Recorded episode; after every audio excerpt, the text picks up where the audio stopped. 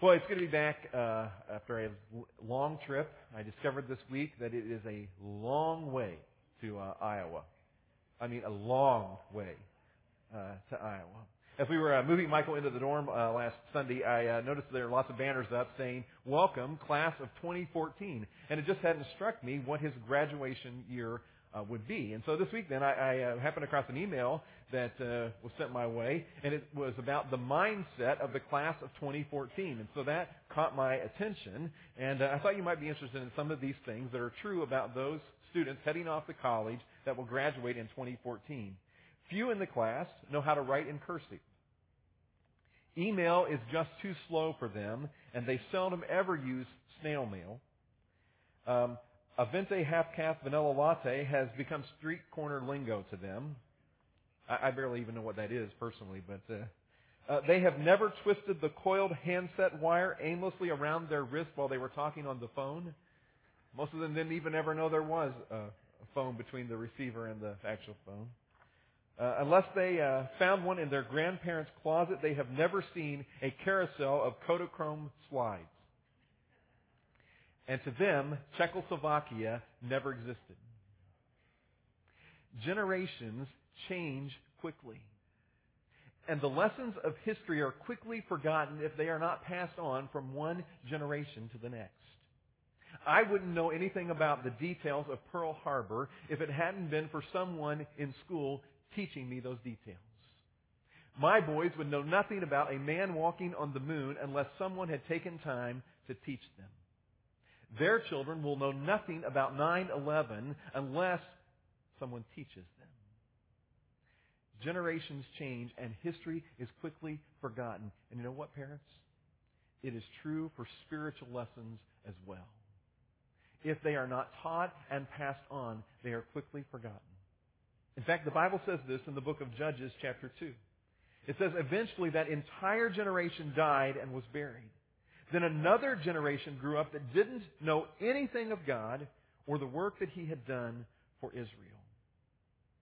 We only know what we are taught by someone else or what we experience for ourselves.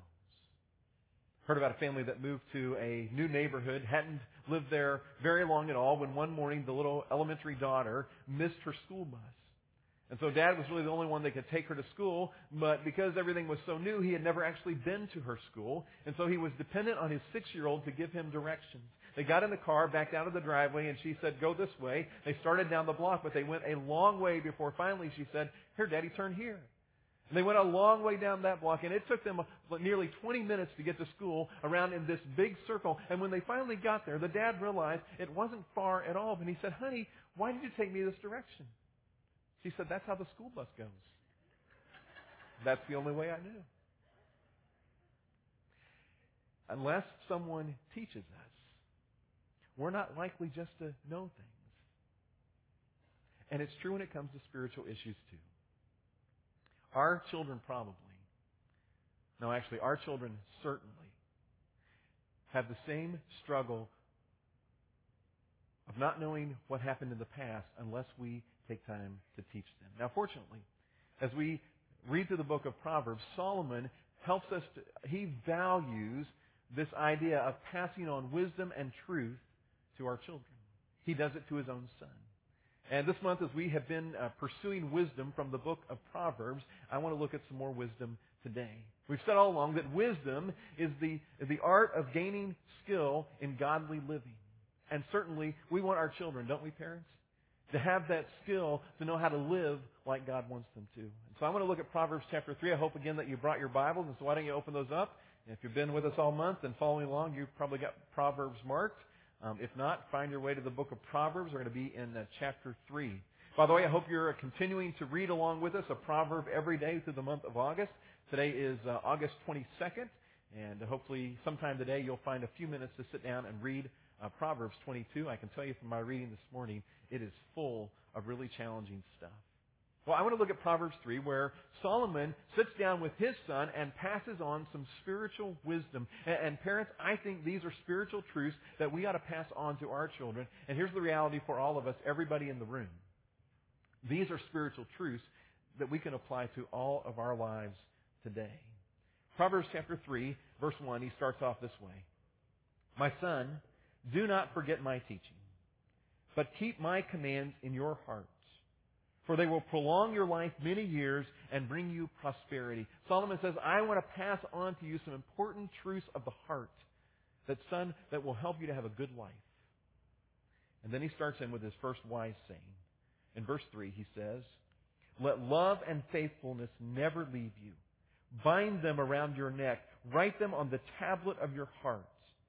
Then you will win favor and a good name in the sight of God and man. Solomon first says to his son, Don't lose your grip on love and loyalty. Don't lose your grip on love and loyalty. We live in a culture that teaches our children that the way to have a good name, the way to make a name for yourself is to be successful or to be a, a star athlete or to get really good grades or to accumulate a lot of stuff.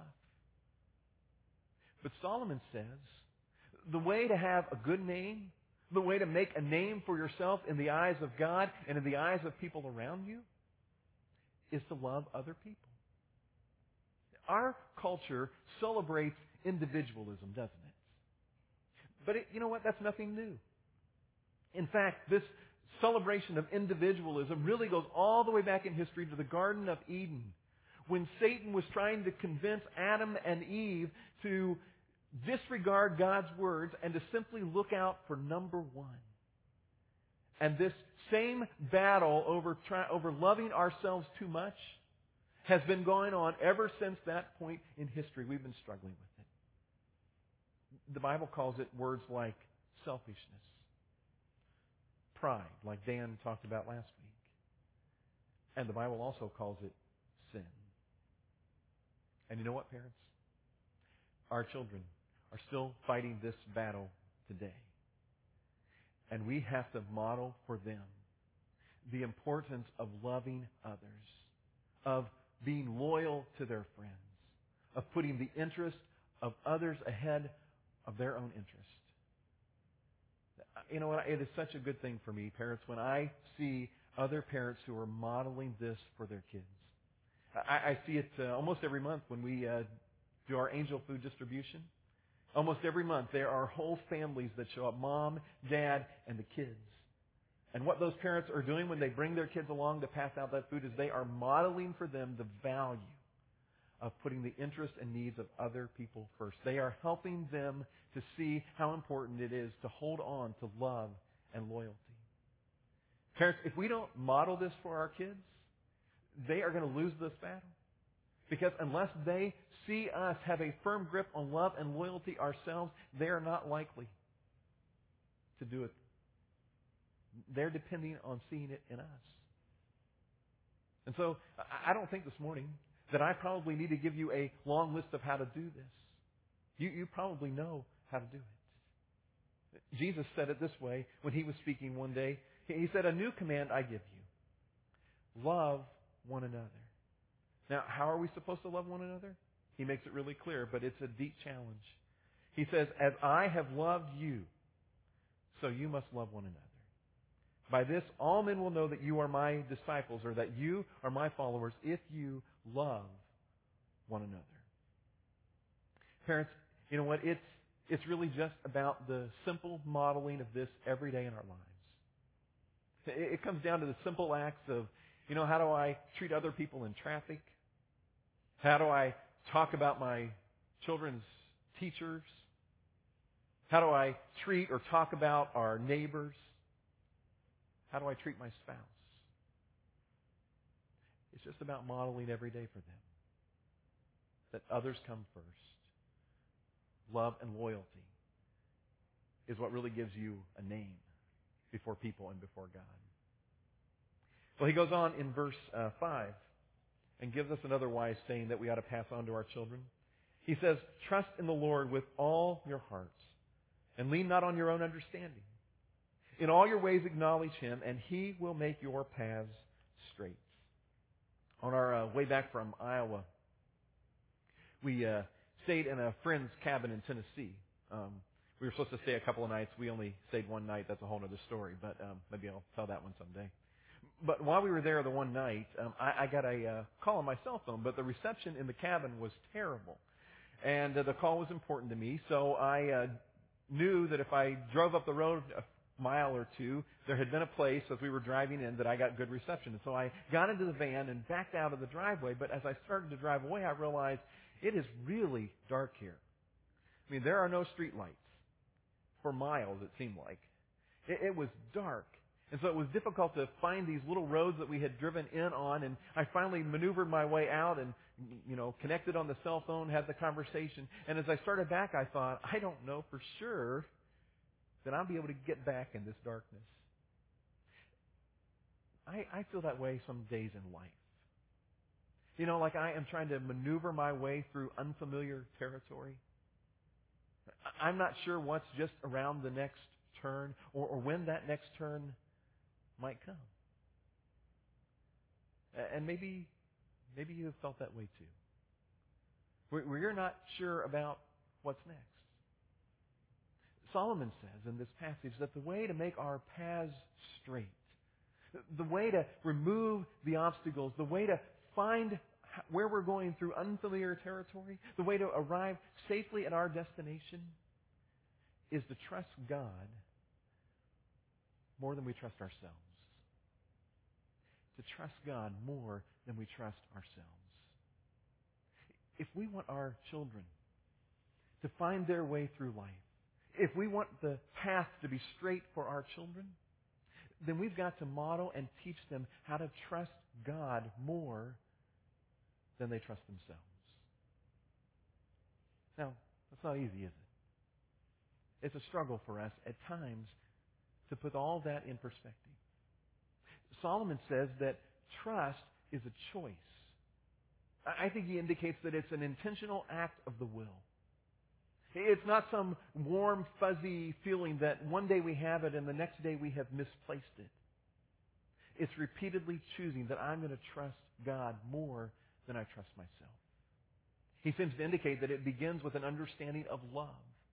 It begins with a, a, growing understanding of the depth of God's love for us and our love for Him. And as we love Him and we understand how much He loves us, we can trust Him. Then he indicates that beyond loving, it is also a matter of leaning in to God. Let me ask you, where do you lean? I mean, when the, when the pressure's on and you need answers or solutions or directions, do you lean on yourself or do you lean into God? Hey, I'll tell you from my own experience, I know. It's pretty easy to lean on God when everything's going your way. Not so much so when the pressure's on. I, I don't know, well, I do know why. I, I don't like it. When God makes me deal with issues that I'm going to talk about that very week, but this has been one of those weeks. I'll just be really honest with you and tell you that this has been a really, really difficult week for me. And the pressure's on. And I'm having to choose, even still today, am I leaning on myself or am I going to really lean into God?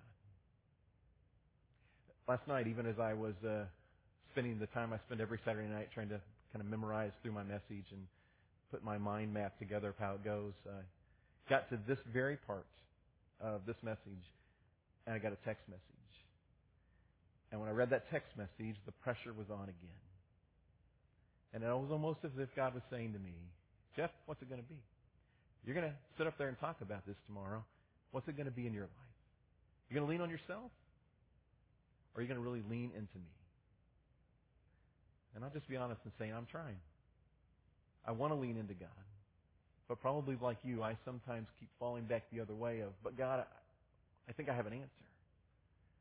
And I think God keeps saying, Jeff, just lean into me. Parents, we need to model this for our kids. And you know, and again, it comes down to just modeling it in everyday life. What, what do your kids see when the pressure's on in your life? Do they see you lean into yourself and try to answer it all your way? Or do they see you really lean into God? You know, I, I've talked to some of our students around here, and you know what? You know what, parents? As they approach tomorrow, the pressure's on in their lives. What are you going to model for them in terms of how do you help them deal with the pressure of what they anticipate or what they fear about tomorrow?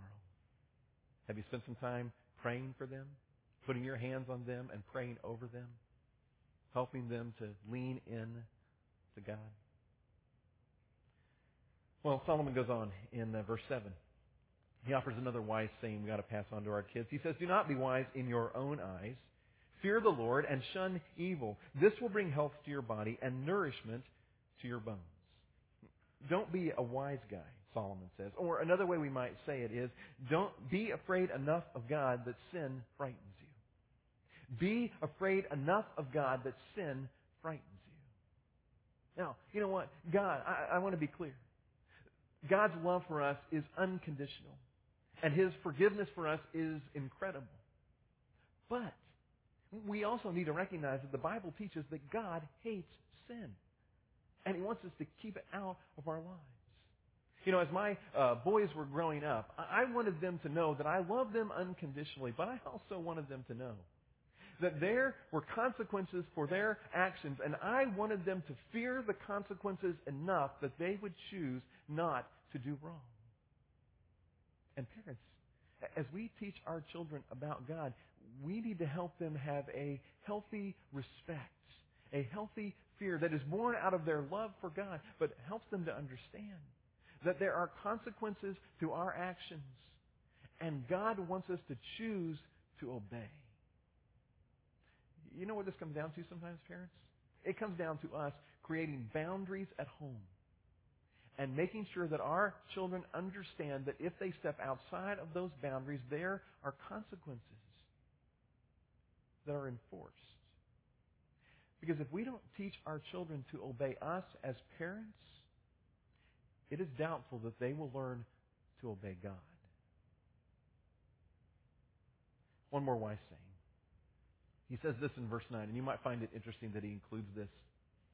He says, Honor the Lord with your wealth, with the first fruits of all your crops. Then your barns will be filled to overflowing, and your vats will brim over with new wine. He says to his son, Give to God first. Now, if I ask you uh, to make a list of all the important kinds of things that a parent ought to teach their children, I wonder how many of you would include this in your list. But Solomon does. Because I think Solomon understood that this was a priority of life that needed to be in place early on. And that we as parents needed to model it for our kids.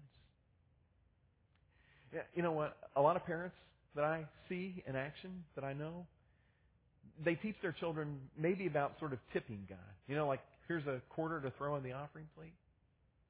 Because as parents, they haven't made this an important issue in life. They haven't made their finances an important issue with God. Their kind of view on everything is, well, we'll take care of all of our other financial responsibilities first, and then if we have any left over, we'll sort of give that to God as, as a little bit of a tip. But Solomon indicates that God can't or doesn't bless that kind of life.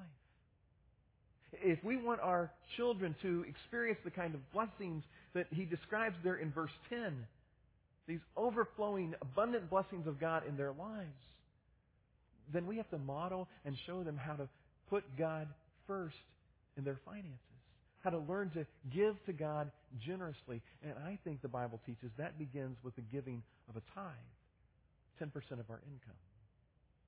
Not, my idea. It's what the Bible says in Malachi chapter 3. It says this Will a man rob God? Yet you rob me. That's God speaking to people. But you ask, How do we rob you? They wanted to know. God, we don't understand. How do we rob you? Here's God's answer In tithes and offerings. Bring the whole tithe into the storehouse, that there may be food in my house. Test me in this, says the Lord Almighty and see if I will not throw open the floodgates of heaven and pour out so much blessing that you will not have room enough for it. You see that kind of abundant blessing that God wants to pour out? And that blessing is not always financial, but just all kinds of abundant blessings that God wants to pour into our lives. I, I want my children to experience that in life. But Solomon indicates, and so does the rest of the Bible, that unless they put God first in their finances and they learn to give generously to God, they're not going to experience that kind of blessing. And so I've got to model it for them. I've got to do it. They've got to see me doing it before they're likely to learn it themselves. You know, when it comes to my boys, I'm not really all that concerned that they grow up knowing all the details about Pearl Harbor or a man on the moon.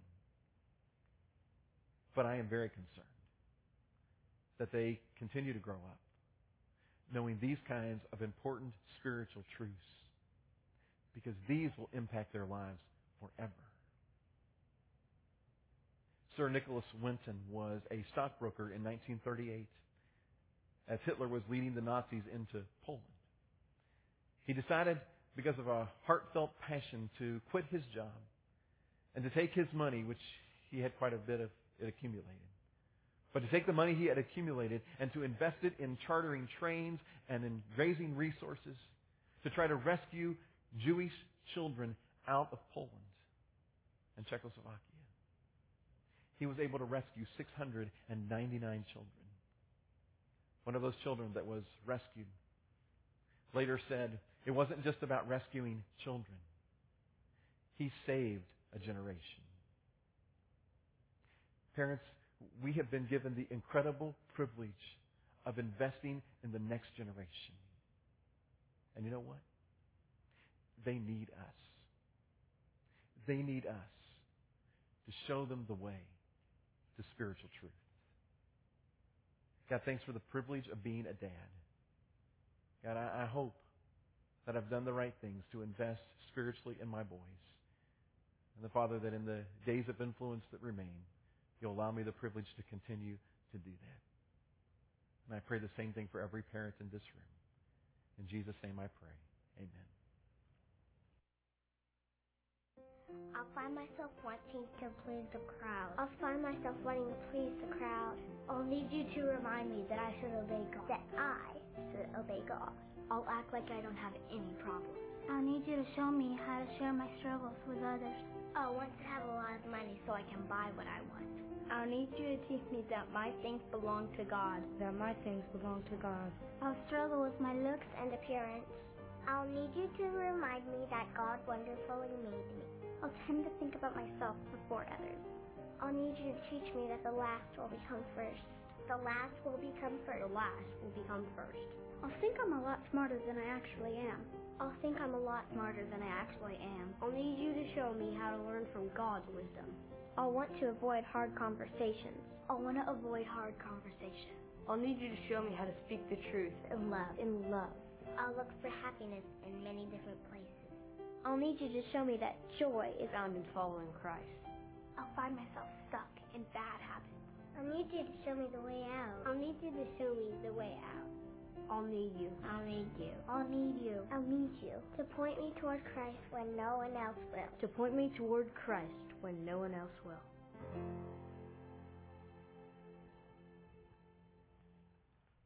And your kids would say the same thing. They need you to point them to Jesus. I'm glad that you've been here together and we've been able to worship together today. We've been able to continue to pursue some wisdom for our lives from the book of Proverbs, and I hope you'll uh, continue to read this week uh, through that book. Parents, I hope that uh, you'll uh, think about some of these things that we've talked about today, and you'll see what steps you could take to make sure that your children are getting this kind of wisdom and truth that we need to point them to. Hey, hope you have a great week as the school gets started. I hope it's a great uh, beginning, and we'll look forward to uh, seeing you back here next week at Crosspoint. Have a great week, and we'll see you later.